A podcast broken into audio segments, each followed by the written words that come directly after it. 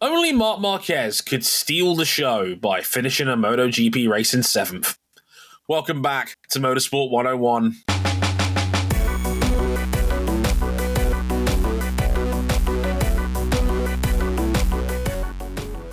You know it's going to be an interesting one when the race itself isn't even the opening topic. Hello, everybody. Welcome to episode 471 of Motorsport 101. I'm your friendly neighborhood host, Dre Harrison. Glad you could join us as ever on Motorsport 101. And in this episode, we're going to be talking about MotoGP San Marino Grand Prix at the Misano circuit. Marco Simoncelli, we miss him very much.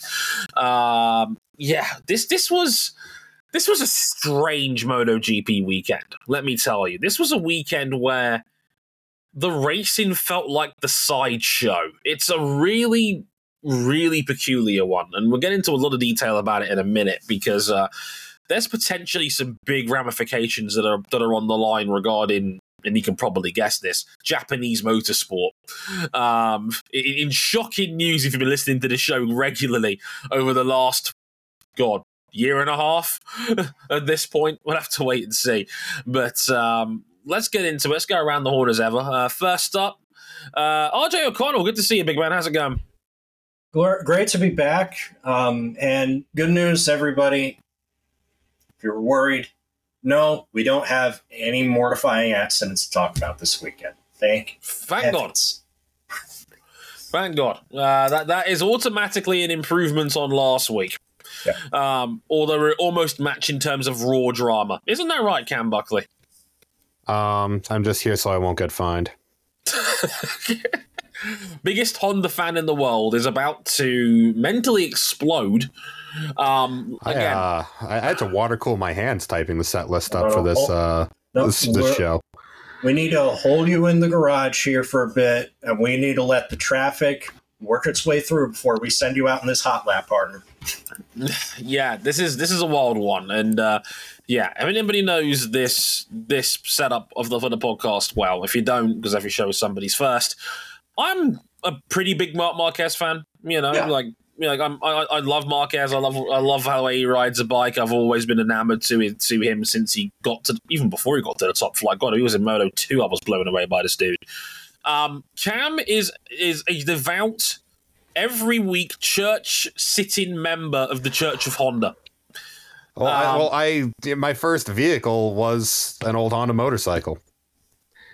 Um, and uh, well, it, it's it's in better shape than most of the 213 Vs have been this year because uh, they keep ending up in gravel or air fences, or grass. Well, the good news is they all came home this weekend. That's a plus, right? Yeah. I I feel like we're still waiting for some of them. In fact, one of them never even got going. And, oh. and from my own experience, uh, anytime I've been aware of MotoGP, there's never been a Repsol Honda bike that has not been at the front most of that time mm. uh, for reasons that we'll get into that has changed. And also from the moment I first saw him on a MotoGP bike, Marc Marquez's riding style has been just the kind of stuff that I tell non motorcycle riders about. He is, he's, I liken him to baseball legend Mike Trout, who has now wasted like the last handful of years in his prime hurt and on a team that is going nowhere in a hurry. Yeah, that pretty much fits the bill perfectly, RJ. More you or less. That one spot on. Yeah, um, we'll get into that a little bit later. Congratulations, yes. Repsol Honda. You are now the Angels. And you don't have Oof. a Shohei Ohtani in the woodwork. No, you do. No, you absolutely do not. Um, if anything, and then he'll leave you too. Yeah, probably at the end of this season, anyway. To but go, uh, to go ride on a blue bike. Ooh, yeah. Well, hey, that's good for you, Trey. If that well, deal does go through. As a Dodgers fan, I have no complaints about this situation whatsoever. Mookie for MVP. Anyway, um, we'll be talking a little bit about that. Obviously, Marc Marquez and how he became the dominant show of this weekend and how he got most of the media center in fits, plus some behind the scene chats as a guy that is lucky enough to be in the racist Slack group regarding MotoGP. Obviously, I won't give away obviously the big secrets, but I'll let you in on some little tidbits on that here and there. As uh, I, I, I listened to some of the big dudes cook about this, and it was fascinating to watch in the background. Let me tell you. Um, of course, Uh, we're also talking about the race itself. Jorge Martin, by the way, um, absolutely dominated the weekend. Uh, maximum points, all 37 of them, um, would comfortably win the sprint in the Grand Prix itself. And just like that, he's kind of back in the title picture again. Uh, Um, d- distantly, a little bit. he's he's uh, kind waving. of. He's waving in a field in the distance. Hey, He's- remember me? Yeah, he's uh, he's he's barely back within a race weekend, which I guess is good. Um, so yeah, we'll it, talk. it only took Pecco Bagnaia nearly dying, and then yeah, riding hurt. So we'll talk a little bit about that, and we'll talk a little bit about KTM's current situation in their silly season market. Because hey, isn't it nice when Dani Pedrosa comes back? Uh, It is. That Uncle Dani was back, and Uncle Dani rode very fucking well, and he's kind of made everybody at him look a little bit silly this weekend. We'll get into some of that a little bit later on as well. But basically, you can find us, and I'll keep this real quick because we, we because Cam is chomping at the bit here. Um, motorsport101.com is the website. Patreon.com forward slash motorsport101 if you want to follow us on there and back us financially if you really, really want to. Includes early access and potentially live listening as well if you are that way inclined. Social media wise, you can find us at motorsport underscore 101 on, on Twitter. You can follow us at Motorsport 101 Pod on Instagram.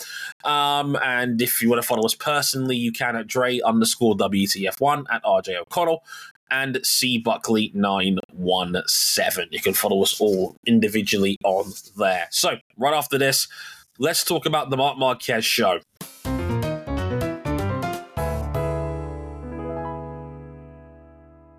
This weekend was dominated by Marc Marquez, as it often is, but now especially more than ever. Uh, Speed Week, a Red Bull owned publication, originally reported that Marc was on the brink of a switch to Gresini Racing Team for the 2024 season, breaking off his current contract with Honda Motor Company early. The optics behind the potential move were sketchy until the Misano test on Monday after the Grand Prix, where Marquez openly admitted for the first time that he could leave at the end of this 2023 season, and he'll know for sure by Sepang in November. I did also like this quote from a recent uh, Marquez interview with DAZN's uh, Spanish wing, where he Hmm. said, before all this test went down, I know where I'll be racing in 2024. As of today, I have a contract with Honda, but they've put my name on all the bikes. Someone will get it right, won't they? Obviously, openly a bit- trolling everybody now. openly just winding them up little by little. Um, do you buy the rumors behind a Marquez departure? Should he move? Well, let's cut to the chase, gentlemen. Y'all cook for thirty minutes.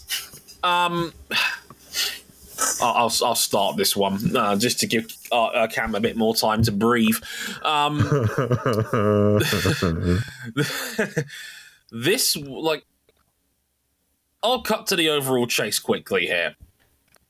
Marc Marquez is clearly trolling the media and the major Really? personalities within within this. I, I I think any intelligent bike fan or any intelligent sports journal or any intelligent fan in, in general could point this out. He is trolling the ever loving shit out of people. The fact that he would he was posting memes like the joke about oh, like it's the Spanish. I, I found this out. It was the Spanish meme on on Thursday he posted about how Lionel Messi could never leave Barcelona. Obviously in Spanish, and Marquez is laughing in the background as that quote plays because the story goes that you know Lionel Messi was a Barcelona loyalist to the core until Barcelona ran out of money. Because hey, amazingly, paying your franchise payer nearly half a billion pounds in the long run might not be financially a good idea. Who knew? Um, and obviously Marquez is a big Barcelona fan, which doesn't exactly help either. Um, and as RJ pointed out earlier, he has basically done exactly what he mentioned to DAZN, where he's largely just trolled the ever loving shit out of anyone that's asked him questions about his future to the media, um, which has just been. It's very un Marquez like, is what I would say, because Marquez until now has been very careful in talking about his future. Um, he's largely kept himself to himself. He's been like, you know, if you want to be cynical, you could say he's been reading the company lines. You know, I've got a contract for next year. I'm not going anywhere, etc., etc. This weekend was different. This weekend felt different, and I'll, I'll let you in a little secret. The, the the part of the script that RJ wrote out, I wrote after the race on Sunday. The situation changed after the Misano test because, and Cam, you can correct me if I'm wrong on this. Misano was the first time Marquez has publicly acknowledged on the record that he could leave Honda. That is correct. It's the first time where he has said anything other than I have a contract with Honda for next year and Right. basically left it at that. Right. Um, and that was with good reason because, well, the, the, bike is shit. The, the 2024 bike is shit. Um,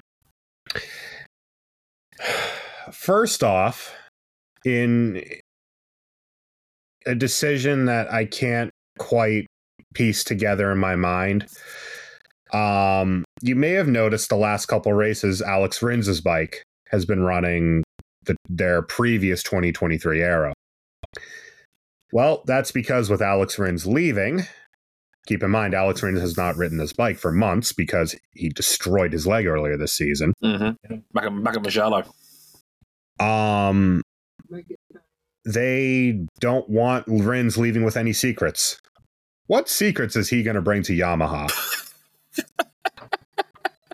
Like, he- he- congratulations, Alex Rins. You've traded garbage for trash. Uh, as- I mean, Yamaha were pants this weekend too. Um, they were worse than Honda, which is saying something. yeah. Um, and then, then Honda locked both Marc and Mir out of the data of Bradl's 2024 prototype. Wouldn't let them look at the data for their new bike. Wait a minute, can't pause.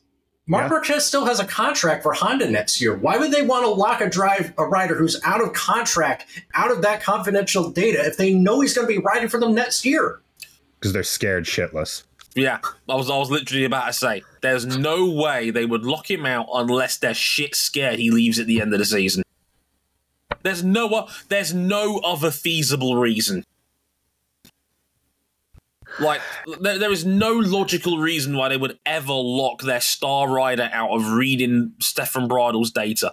But, like I can't think of a possible conceivable way or reason to justify that they have to know in their contract there is there has to be some kind of clause where Marquez can walk away at the end of the year. There has to be. Like Honda might have just given the game away without even realizing. Yeah, because uh i mean they're he's trying to help you fix it. All the honda riders are unified in their criticism of the bike. It has no rear grip. No. they come out of a corner and it just it's spinning its rear tire all the way down the straight. Well you know a little thing about a MotoGP bike about 80% of that you know rear tire and how it works the rear tire is down to your engine characteristics. Well, Honda didn't have their 2024 engine here. They might not have their 2024 engine for the Valencia test. How? They might not have it until the preseason February test in 2024 itself. You're giving yourself one test to homologate your engine. Dre. Honda Motor Company is worth 61 billion United States clams. Does that include the tip? Is that a lot? That's a, that's a, that's a few McChickens. Um, I'll buy you They a few were Xbox unable- 360s. they were unable to even get a fucking engine prototype to a test just to try. Tell you what about Yamaha, at least they're trying. They You can't. they're yeah. You, you the bar accuse- is nowhere. you, you can't accuse Yamaha of at least not trying. Yeah. Fabio Quartararo may have torn them a new one and said, I expected much more from this test. Because this is more an overarching criticism of Japan in motorcycle racing right now. But you're the Honda Motor Company, and they don't call it the Honda Motor Company for nothing. And you couldn't get your motor to the test to try. You might not even have it for another eight months while your star rider is on the fence about leaving. A couple months ago, it looked like Marc was just going to have to suck it up and deal with it. By all accounts, he's got options. And well, they had 12 months more to get a new engine into the bike. I mean, to, let alone all the other problems with the bike right now. But they've had longer. But Marc gave them the ultimatum 12 months ago. Look, I busted myself on this bike and I've got the scars to prove it. Now it's up to you to bust your ass to give me a bike I can win on, a bike that I can work with. I'm not here to finish in 10th. Marc Marquez does not arrive to a MotoGP racetrack to finish 10th. He has eight world championships to prove that. And they have nothing to show for it. They got on the 2024 bike, again, missing its intended engine. And they're all just saying it has all the same problems as the current bike. They didn't fix anything. Um, God. What, Yeah, what, what do I we follow? barely What do I s- where do follow that up with? Let me let me just uh, give you the rundown of what Honda did this past weekend in Misano before the test. Marc Marquez finished seventh. Taka Nakagami and Stefan Bradl finished outside the points as the two last place riders. And who was riding the other LCR Honda? Why, that's Takumi Takahashi, who a month ago tied the record for the most overall wins at the Suzuka 8 hours. He wasn't fast enough to qualify! He literally qualified outside 105% and was, was not paused. allowed Yeah. and was not allowed to continue on the weekend. They let Christophe Ponsson race! Oh Yeah. my god. Yeah, Um, I- at this very track as well. I remember it like it was yesterday. I mean, props I to them for upping their standards, I guess. But yeah, that, guys, It's not good. It's Guys. not good. I expect nothing and I am in a glass case of disappointment. Like I oh don't get me wrong, I'm not expecting them to overturn and and and create a Ducati killer overnight. And that should not be the expectation. Give them something. But there is nothing here. There's nothing here for them to try. It doesn't seem like they care whether Marquez walks or not. The greatest rider to ever suit up in HRC colors and stay there. And you can't even get it up to just give him something to try forget the riders. What is this doing to team morale in that garage? It must be catastrophic at this point. I mean, Marc Marquez was tying that bike into knots to finish seventh. He rode out of his skin this weekend. He was incredible. I mean, we're going to get to like the whole top eight can held their head very high in the way they rode, but Marc Marquez, 22 seconds ahead of the next Honda on the road. And vis- having to just subjugate the bike into corners to make it do what he needed it to do to get it to go quickly. Remember what I said last year when this thing turns in installments? There was one where he basically had to lean the bike over three different instances into the corner Yeah. to keep it My man, from my man low is siding. cornering on like a PlayStation 2 uh, D-pad. Um, hey, that's in some instances that's the fastest way to drive in GT3. No, couldn't. Um, they're they're they're so they're beyond the stage of fucked, and uh, I'm gonna I'm gonna take off. I'm gonna leave my four wheeled Honda badge on my chest. I'm gonna rip off the two wheeled one for a minute. I hope he leaves. wow. I hope Marquez walks because he deserves better. And if that's not going to wake up Honda, might as well just go home, stay there. If Honda does not race, there is no Honda. That's what Mr. Honda said a very, very long time ago. It doesn't feel like they're racing right now.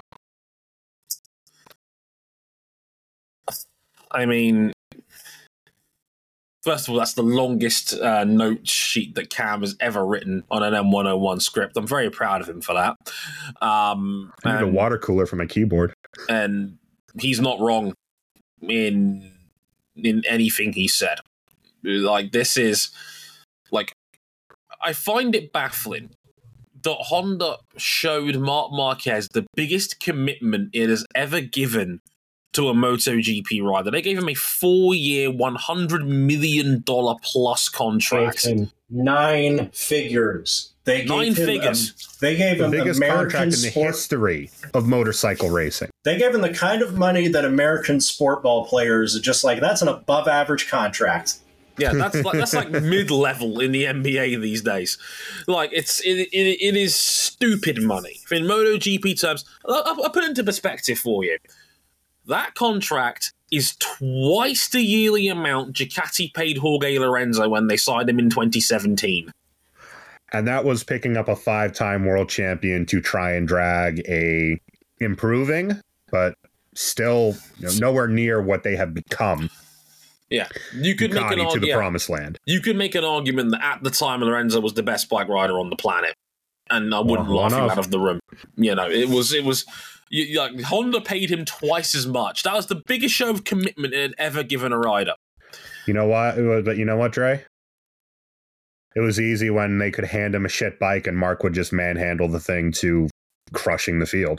You've read my shit for years, Cam. Like I didn't I didn't I put the warning signs out during 2019. I was like, there is no this is no functional way to run a team when Marc Marquez is putting up a 400 point season and Jorge Lorenzo, one of the greatest, one of the five or six greatest bike riders to ever walk this earth, can barely get into the points on a weekly basis.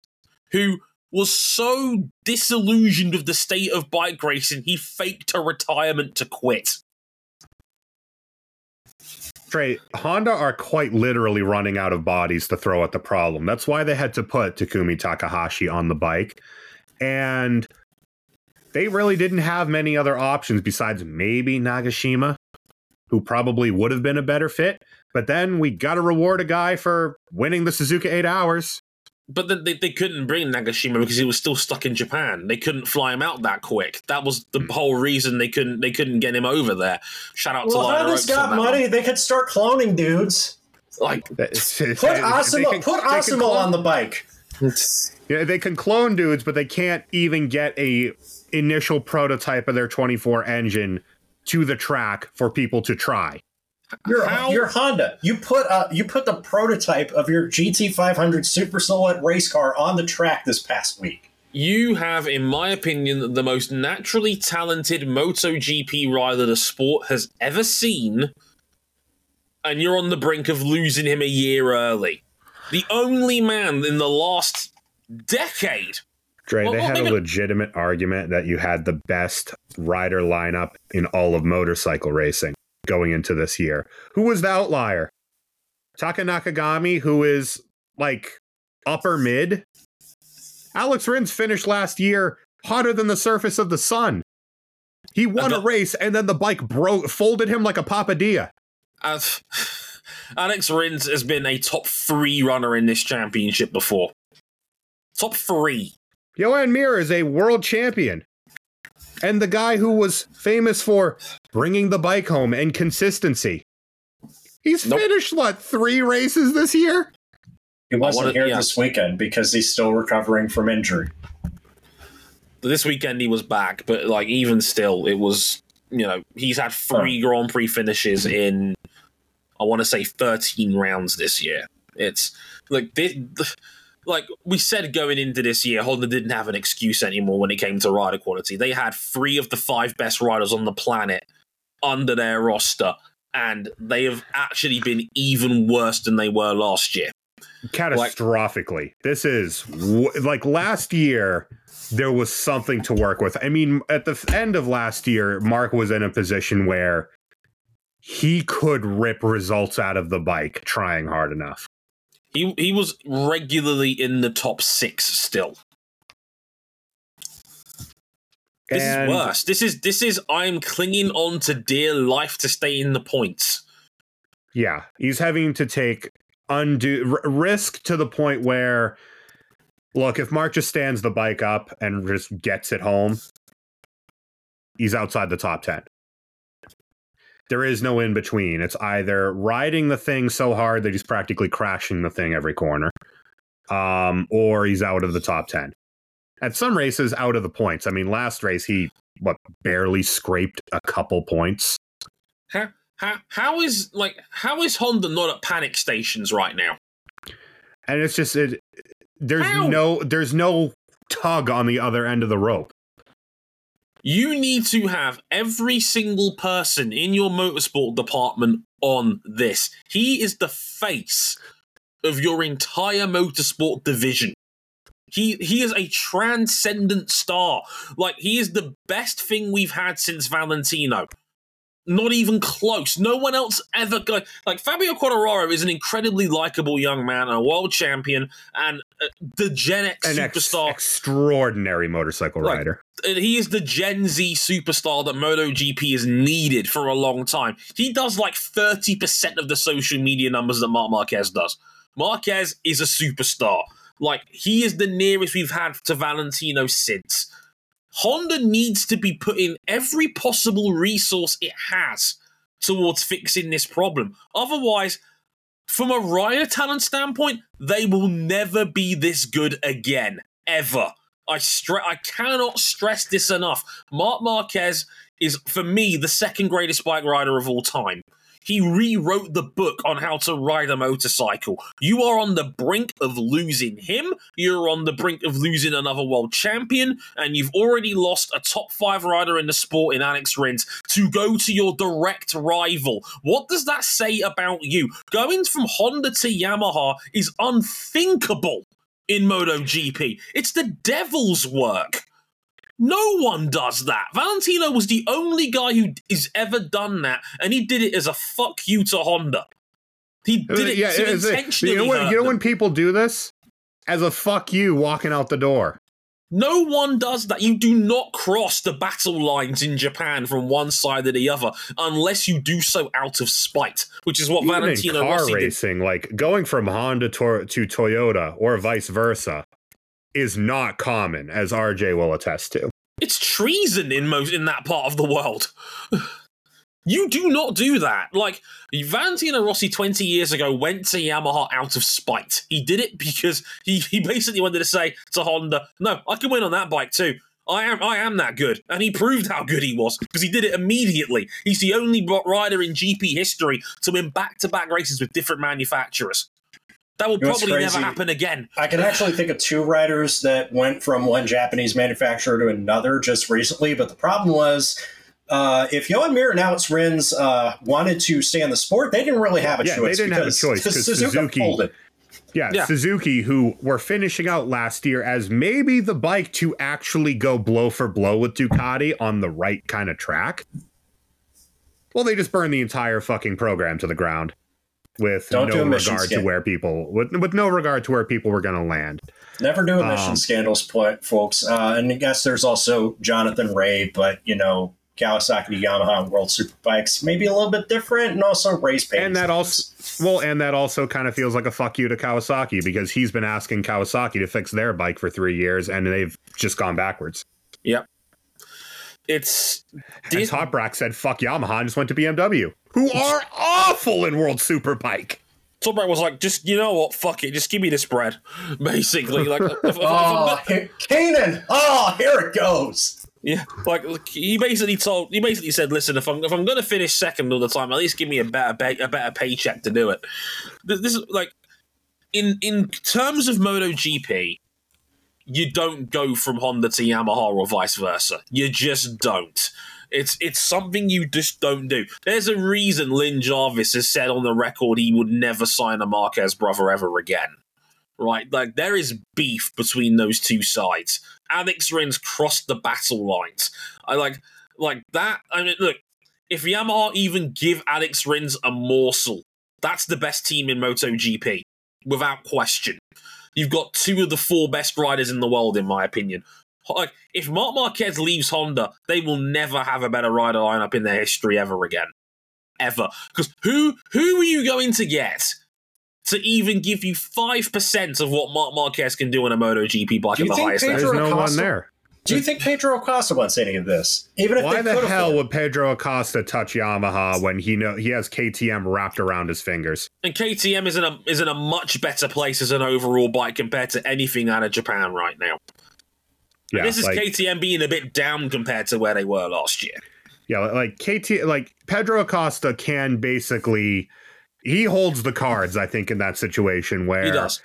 like as far as KTM, they have four bikes. As far as I can see right now, three of them are expendable if you need to get Acosta in. Right. Jack Miller, who we'll touch on later, has hasn't been doing jack shit. Like Since Maybe there's- summer break. Like Acosta has superstar potential. I have no doubt about that. But he's not. He's, and he knows that too. Like, like I've read interviews of him. He's a very intelligent man beyond his 18 years. He wouldn't touch Honda with a barge pole right now. Like he's been promised to KTM, he will take a KTM, and right now KTM is in a far better place to win anything in MotoGP compared to Honda. KTM can still challenge Ducati at their very best right Dani now. Pedrosa just gave Pecco Bagnaia fits for an entire race and an entire sprint. uh, on a prototype bike that is not fully refined yet. Carbon fiber. The, the whole frame was out of carbon fiber. We ain't seen that in a good decade. And God, They're trying. They- Like they're trying. Aprilia are probably going to make an all-in play for Fabio Quartararo next year because Aleix Espargaro is likely retiring at the end of 2024. He's openly said this is probably his final contract in the sport. I mean, look, to, to circle it back to Honda, end of 22 into 23, nothing they brought impressed anybody at the test. No, They started with the same bike they finished 22 with. Now they've had this test. No one's impressed. Probably going to run the same frame that they have been running. And now now we're hearing they're not going to have what is intended for 24 ready at the end of 23. You're in the dumps and you haven't made any development progress basically since Australia last year when they introduced a big update, a big aero update there. Unacceptable. The only thing they've brought this year is the aero they're running now, which improves the bike in some places, hurts it in others because they missed the bike on aero. Pun intended. And now they've uh now they're trying to catch back up. Japan reckons they're three years behind the eight ball on aero. Three years. How how do you make ground on that? Well, I know one way that we can make ground on this and level the whole playing field out, but that's an option that MotoGP does not want to take. The earliest we will likely see that is 2027. Because that's the next major regulation change for MotoGP. Hmm. So Honda, like Honda, can't afford to wait for four years. Most Mar- other we know parties, Marc won't. Marc certainly won't. Marc Marquez is 30 years old. He's entering the the back end of his prime as a bike rider now. It's freaking scary to think about. Like He's been in sport for a decade. yeah, he's done. This, this is his tenth season in the in the top flight. He debuted in 2013. This is year 10 for Marc Marquez. He's won world titles in six of them, and he and that was six out of the first seven years he was in the top flight. Like he's seen Honda when they're bad. He's seen Honda now, and it's even worse. I'm going to put a neat little bow on this by saying Honda needs every every resource it can get. To it needs to be it needs to be doing whatever it needs to do to keep Marc Marquez on that bike. You have nothing without Marc Marquez, and unfortunately. Honda are ultimately responsible for being in this mess in the first place, where Marc Marquez was the only person who could ride this bike. You reap what you sow. You've put you've put Marquez on such a pedestal and expected him to bail you out so many times he can no longer do that because you don't know how to develop a bike properly in the aero era of this sport. So you need to get back to Honda, get back to Motegi, beat all your heads together and figure something out. Because if you don't give him something by the end of the year, he will walk. And you will. And I'm sorry, I, I, I respect him greatly as a bike rider. Johann Zarco is not that guy. Taka Nakagami is not that guy. Joan Mir, sadly, with his record at Honda so far, is not that guy. And forget not finding that replacement guy. If you plug Marc Marquez into a Ducati, God help us all. Even if it's a year old. Oh, Francesco Bagnaia said it himself. He wants Marc Marquez on a Ducati because he thinks he can take him on at that level. Everyone in that paddock knows that Marc Marquez is still the best bike rider in the world. Fabio Fabio will openly say it. Francesco Bagnaia will openly say it. They know how good Marc Marquez is. Like, they are sitting at home in the back of their heads and they're probably thinking, thank God Marquez isn't on a competitive bike. Because if it is, we know what he can do with it.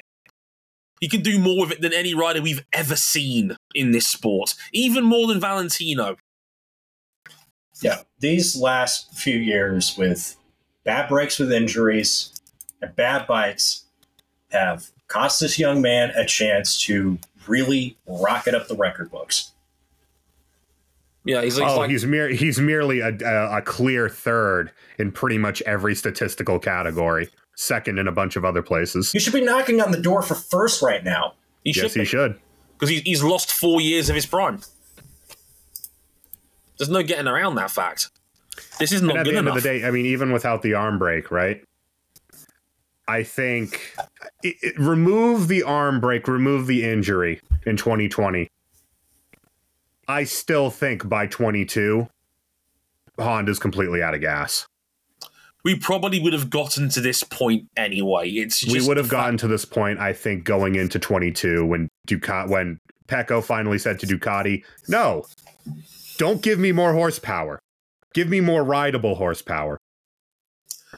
and for once, Ducati actually listened because Ducati listened to their rider. Yeah. Gigi Dall'Igna's stubbornness cost him at least another two more years of Andrea Dovizioso, who was at the time the second best rider in the world. They're lucky right now they still have the second best rider in the world under their wing right now. And they're even luckier that number one is in, is incapable of riding at that level at the moment. Put him on a Gresini, danger is what I would happily say. I Speaking did, of I did like the rumor that uh, pretty much Mm-hmm. came out that Ducati's uh, racing bosses said we don't want Marquez anywhere near one of our bikes, and then supposedly Ducati's CEO said, "Run that by me again." I'm sorry, what? You do? I'm sorry. I'm sorry. We don't want Marc Marquez. Are you on crack? Um, But he might no, no, leave no. us. But he might leave us soon or uh, later. We don't care. shut the fuck up. Um, is what they basically said to them. Go sign that man. Ask questions later. You could sign a you could sign a race a string of one race deals for us. I don't give a shit. Put him on our bikes, I mean, gentlemen. uh, okay, we got to talk about a little bit about like the race itself. we- we've done 35 minutes without talking about the actual race. That's quite That's impressive right. for us. That's right. Uh, again, Marc Marquez, even after losing four years of his prime, still moves the needle like nobody else. But Well, Jorge look, two Martin- things. Yeah, First of all, mercifully, we don't have to talk about a mortifying accident this weekend. thank goodness. Thank goodness. Thank God for that. But uh Jorge Martin, he uh he showed up for this one. He dominated both the sprint and the Misano Grand Prix itself, winning both comfortably ahead of Marco Bezzecchi and his mangled hand, and Fra- Francesco Bagnaia and his mangled shins to finish third in both races, despite barely being able to walk. He was run over by a bike a week ago. What do you guys make of the race itself and the performances within?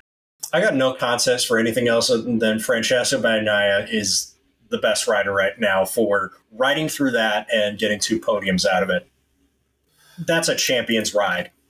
oh, like, like honestly, I would love to know what the inside of a MotoGP medical is like because for those who don't know, if you're declared unfit at the end of a race weekend, you have to clear a medical on Thursday morning for the next race weekend so you're signed off as fit to be able to race. Francesco Bagnaia was run over by Brad Binder four days beforehand with multiple contusions on his legs and he was deemed fit. Do not ask me how. I've got nothing. I, have got nothing for you here.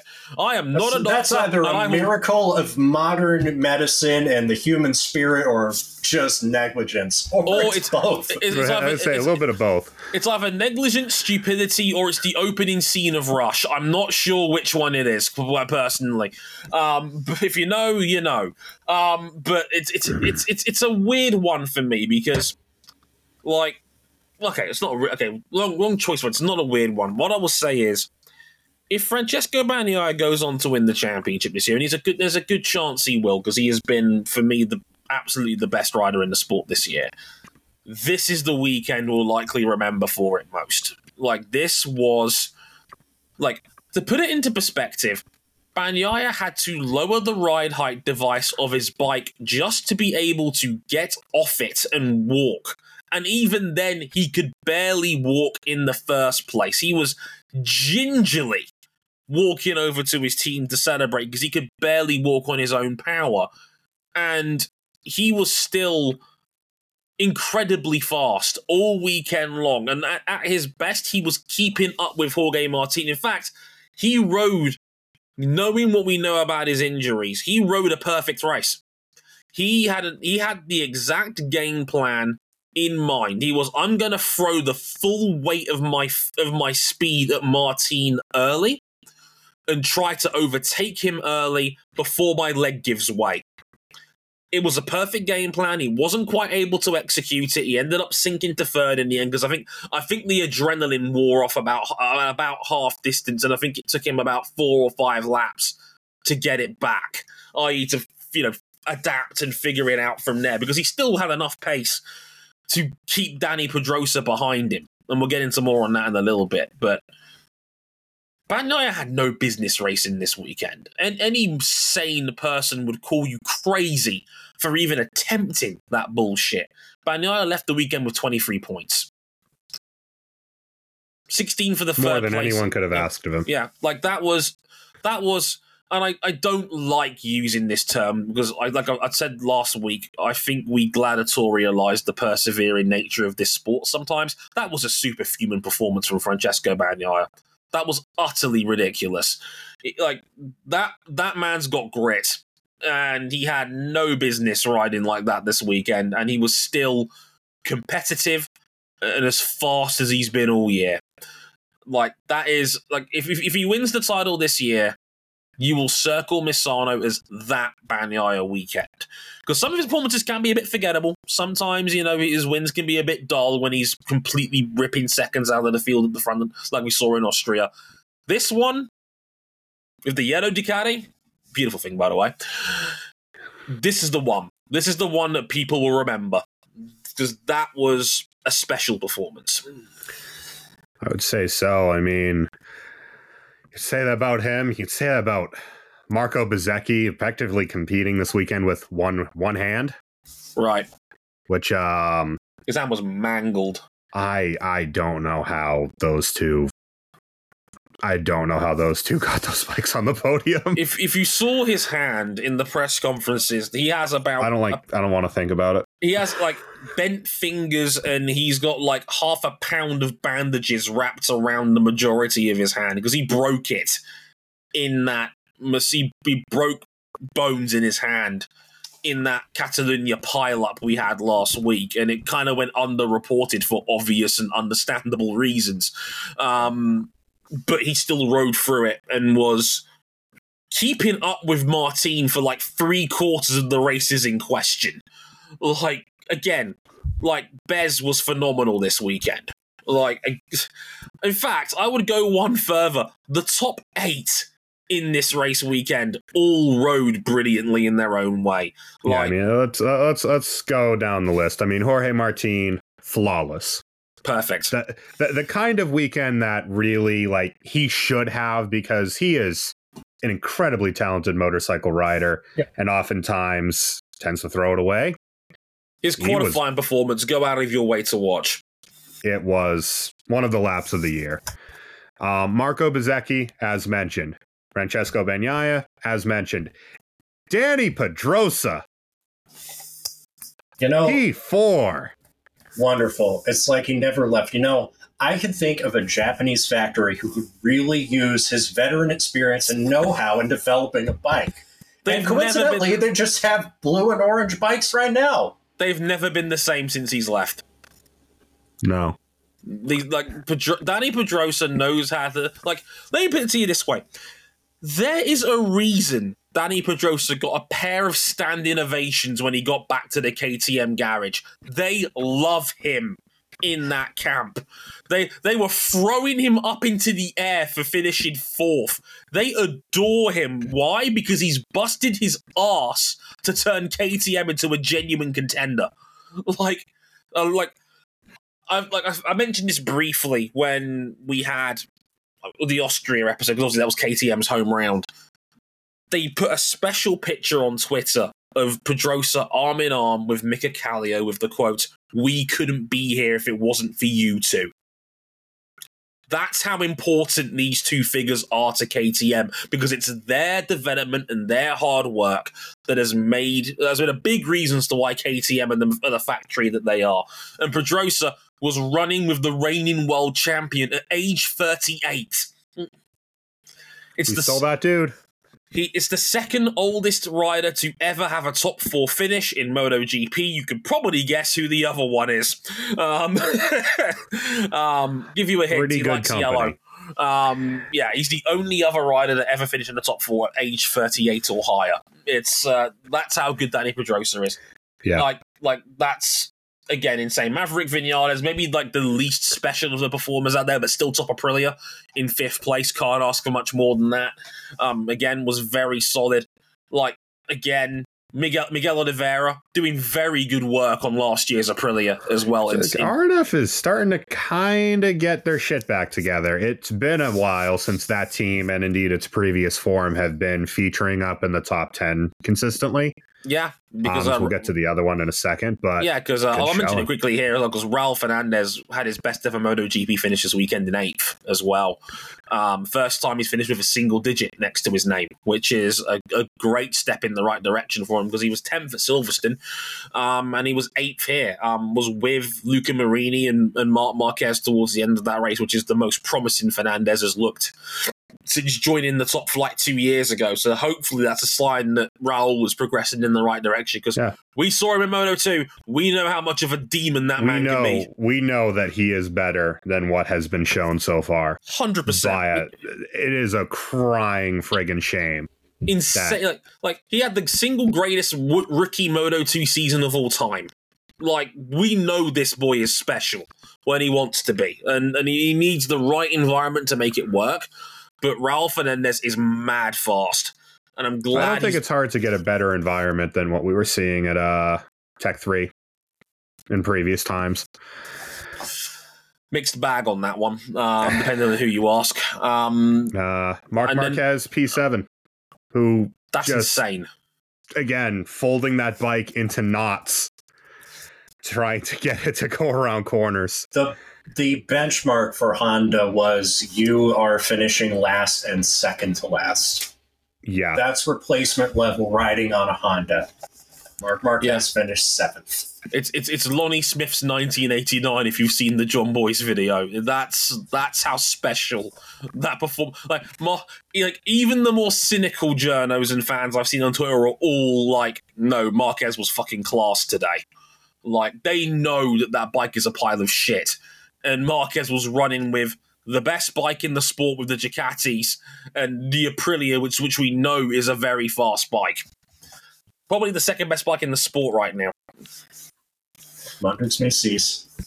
Yeah. God damn it. Like, the top eight can all hang their heads high on this one. That was quality riding from the entire top eight.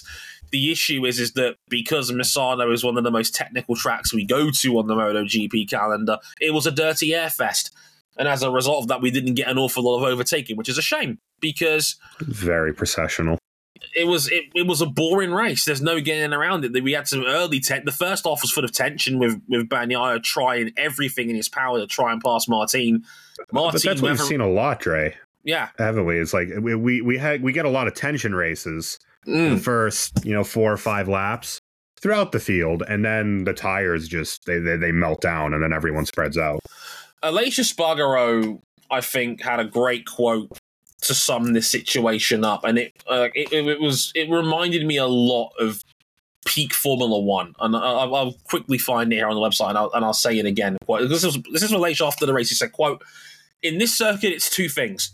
You overtake like Binder yesterday, which if you saw him in the sprint, my man was making shapes trying to pass people. He was ultra aggressive in trying to make gains. It was like all the overtakes were on the limit, but good, very good overtakes. It was very impressive to watch because it's so difficult to do what he did.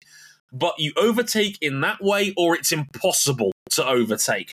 Quote, for example, the last three laps I was riding 33 0, and Marini was coming doing 32 lows, 31 9. I saw the papers now to put into perspective the all-time race lap record fell in this race. It was a 31-7, I think, from Jorge Martin during this race. Like 31 9 is about as fast as you get as a MotoGP bike around Misano. So You're at the Marini's limit going, of the physics of the tires at that point. Yeah, Marini was going a second a lap faster. And he was just like, I just defended, and it was impossible for him to overtake me. So yeah, in the end with the aero, these will be the rules until 2027, so we need to keep going. They did it, they allowed to do it, so everyone is going that way. End Great. quote. Trey, do you remember? Um, was it the it was the pandemic 500? It was the 2020 race, mm. uh, the Indy 500, where it was pretty much the same. Like you could pass for two or three laps if you just hung it around the outside of someone, and then the tires would die and everyone would just spread out. Because exactly what we keep seeing in MotoGP. Because you can't run a 500 in August. It's just too hot. Like everybody. You can't, you can't well, the plan was not originally to run the 500 in August, but uh, I don't know if you heard, but so, something, something happened. Something about a Mexican beer. Um, um yeah, yeah, something like, about a but something about a, toy, a, Japanese exclusive Toyota sedan. Oh my uh, god! stop! Stop! That's a stop. That's a better reference. Um, um but, but yes. it's the same thing. It's like the tires just cannot handle what these bikes are putting them through. And even if they could, you've got so little contact patch. If you try to go for a Hail Mary late braking maneuver and you get caught in someone's slipstream, you're you effectively stall your brakes and you just crash. Right. Um, and it's something that's been yeah. mentioned repeatedly in the last year and a half, but it's only making more and more noise. Um, if he, again, he doesn't need any recommendation from me, but if you've not read Matt Oxley's latest piece about this on motorsportmagazine.com, I highly recommend you do. He goes into a lot of detail about like look, Matt Oxley has raced in the Isle of Man TT. If he is coming out and saying that this sport might be too dangerous at this point, shut the fuck up and listen to what he has to say, because uh, he's done like, it. He's, he's done de- it at the limit. He's done it at the very human limit of what is deemed safe in motorsport. It doesn't get more dangerous than the Isle of Man TT in any context, in any other form of motorsport that we do here. Like, so if if if Oxley's coming out and saying that, we have a problem. We have a big problem, and this sports product is not in a good way. The top six for all the impressive performances of its rides, had three overtakes in it over the course of the race. Is that good? You can't sit there and tell me that's entertaining. I mean, quick sign up before we get out of here as well, because I want to talk a little bit about KTM again here and like Dani Pedrosa again, glowingly, you know, fourth place with the sprint in the race. And by the way, more points than Marc Marquez this year. Dani Pedrosa off two weekends of, of, of riding. Just you know, again, Honda could really use a rider like that. Yeah. You know that never happened while they were teammates? No. No in a million years, and yet here we are. Um, like, if you've, if you've noticed, Jack Miller is badly out of form right He's now. on the struggle bus. Like it seems that they've they've done some tweaking to that KTM lately, and Jack has not liked it and um, it's not gone over well. He's struggled, I'd argue, since the summer break.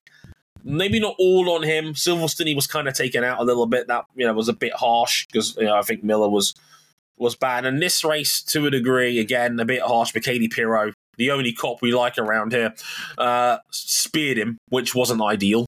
Um, luckily everybody involved was okay. It was a nasty spill um, um, in real time to look at. Um, but Jack Miller is 10th in the championship right now.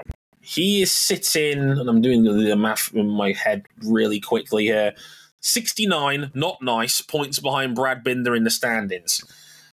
Like, is Miller putting himself in genuine trouble here? Because we mentioned it before. Pedro Acosta has been promised to KTM. We don't know what color it's going to be yet. Um, it's not good, is it? It's not, it's not great. I, I think you mentioned it. Uh, like no one has been doing less with more than Jack over really the last four or five months. I mean, he hasn't can, been on a feature podium since the first Spanish Grand Prix at Jerez. Jerez. Yeah. Yeah. And like the qualifying is still okay more often than not, but he's just falling like a rock in races. In race trim is just melting his tires. And the KTM is already a bit of a tire muncher still. It's a very slidey bike. It is a slidey bike. I mean, you mentioned Brad Binder making shapes. He was making shapes. The bike was making shapes. His tires were making shapes. Um, now is not the time for Jack Miller to crater in form when they have a clear rider dilemma about where Acosta is going to end up. Because all they need to do, I mean, given that Gas Gas is just a second factory KTM team at this point, they can just shuffle people around if they need to. I don't think we're at the point yet where they need to seriously consider moving Jack on. Like Jack, I don't like. I think uh, people are very quick to make these sorts of assessments. However, he's not doing himself any favors. Like even before the incident here at Misano, he was awful all weekend. And look, maybe it's the nervousness about his personal life, because for those who don't know, um, his wife's due to give birth literally tomorrow at the time of recording.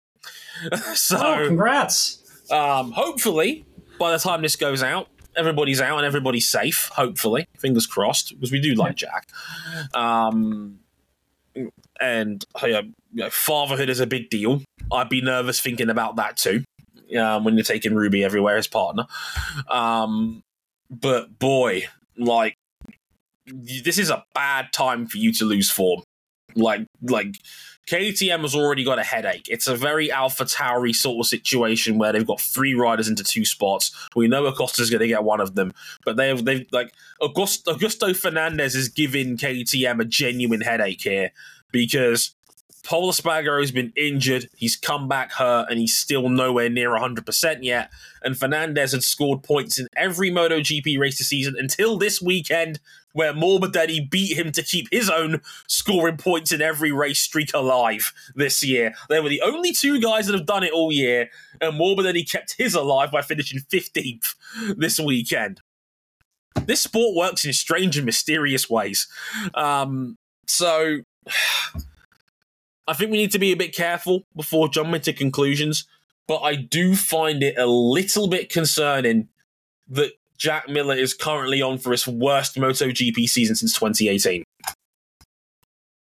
Like he's been in the top eight every year since, and in fact, he actually was constantly getting better year on year in his time in the with Ducati as well. And he's gone to KTM, and the upside, even for his time at Ducati, is not there anymore. Like last year, you forget he had eight podium finishes in that Ducati. Eight. He has one this year. He won well, a race last year on Mary. He dominated the Japanese Grand Prix last year. Yeah, we we finished up in Motegi last year. and We thought, well, where the hell was that all season? Right. Um, but Binder is just blowing him out of the water this season it doesn't help that Binder's having a career year. Binder is sitting fourth right now. He's on for his best. Like he's, he's been a top six guy before. Binder's on for his best ever MotoGP season. He's in a clear fourth place at the moment. 13 points ahead of Aleix Espargaro, who should have been was a title contender through three quarters of last season. Johann Zarco, mm. one of the hmm. most consistent riders in, in MotoGP, is 26 points behind him. Luca Marini's having his best year in MotoGP, still comfortably seventh. Like way better than Maverick Vinales, way better than Alex Marquez. These are quality riders Binder is, is in front of at the moment. Like Jack's got to step up, and and like KTM are slipping compared to last year. Like Aprilia are starting to reel them in in that fight for second in the manufacturers. They're they're 16 points behind right now. They've got to be careful because Aprilia has been the hot hand since the summer break. Well, I tend to wonder in the in the order of the bikes. I mean, I feel like I think I mentioned this on last week's show. It feels like KTM are a definitive third best when Aprilia, like now that Aprilia is starting to kind of get some momentum. It's just Binder keeping them afloat. And unfortunately, in this race, Binder crashed out from fourth and was yeah, furious got, to have done so. Binder's, yeah, Binder's title hopes are like he's got 11 points the last two rounds. It's that's time. Then. Yeah, he, he, he did well to get back in the points after the crash. He's still finishing 14th.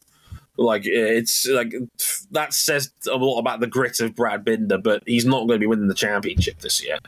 Not a chance. Well, um, I don't think that was ever on the cards, really. No, and he's he's he's been the best non Ducati, which is worth something in this oh, sport oh, by right a mile and a stretch.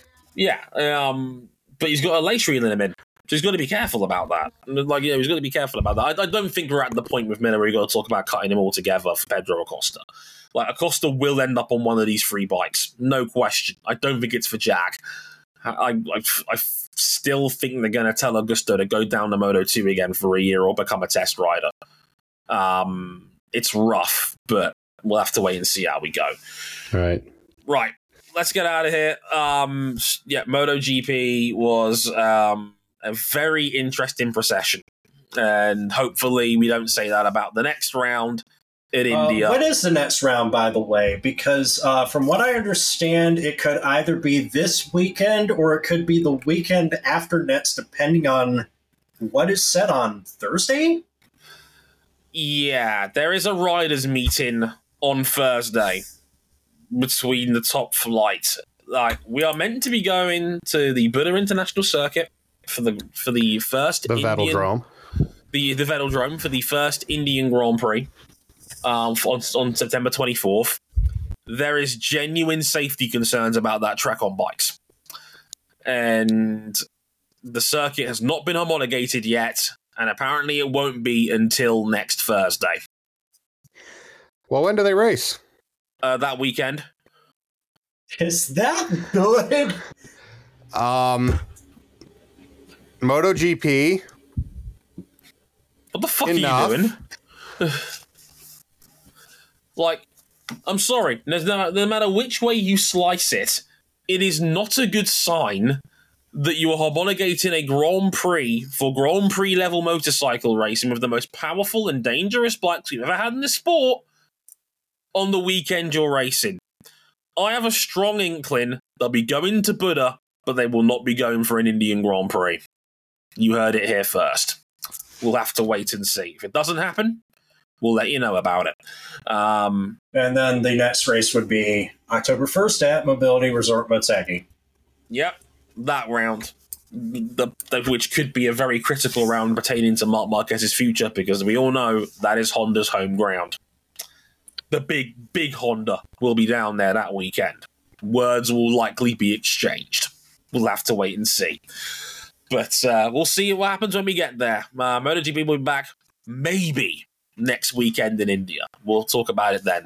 But uh, until we can guarantee it will be back bef- at least before October first. Yeah, we'll see. Uh, until then, I've been Dre Harrison. They've been RJ O'Connell and Cam Buckley. Until next time, thank you very much for listening. Sayonara. Later, y'all.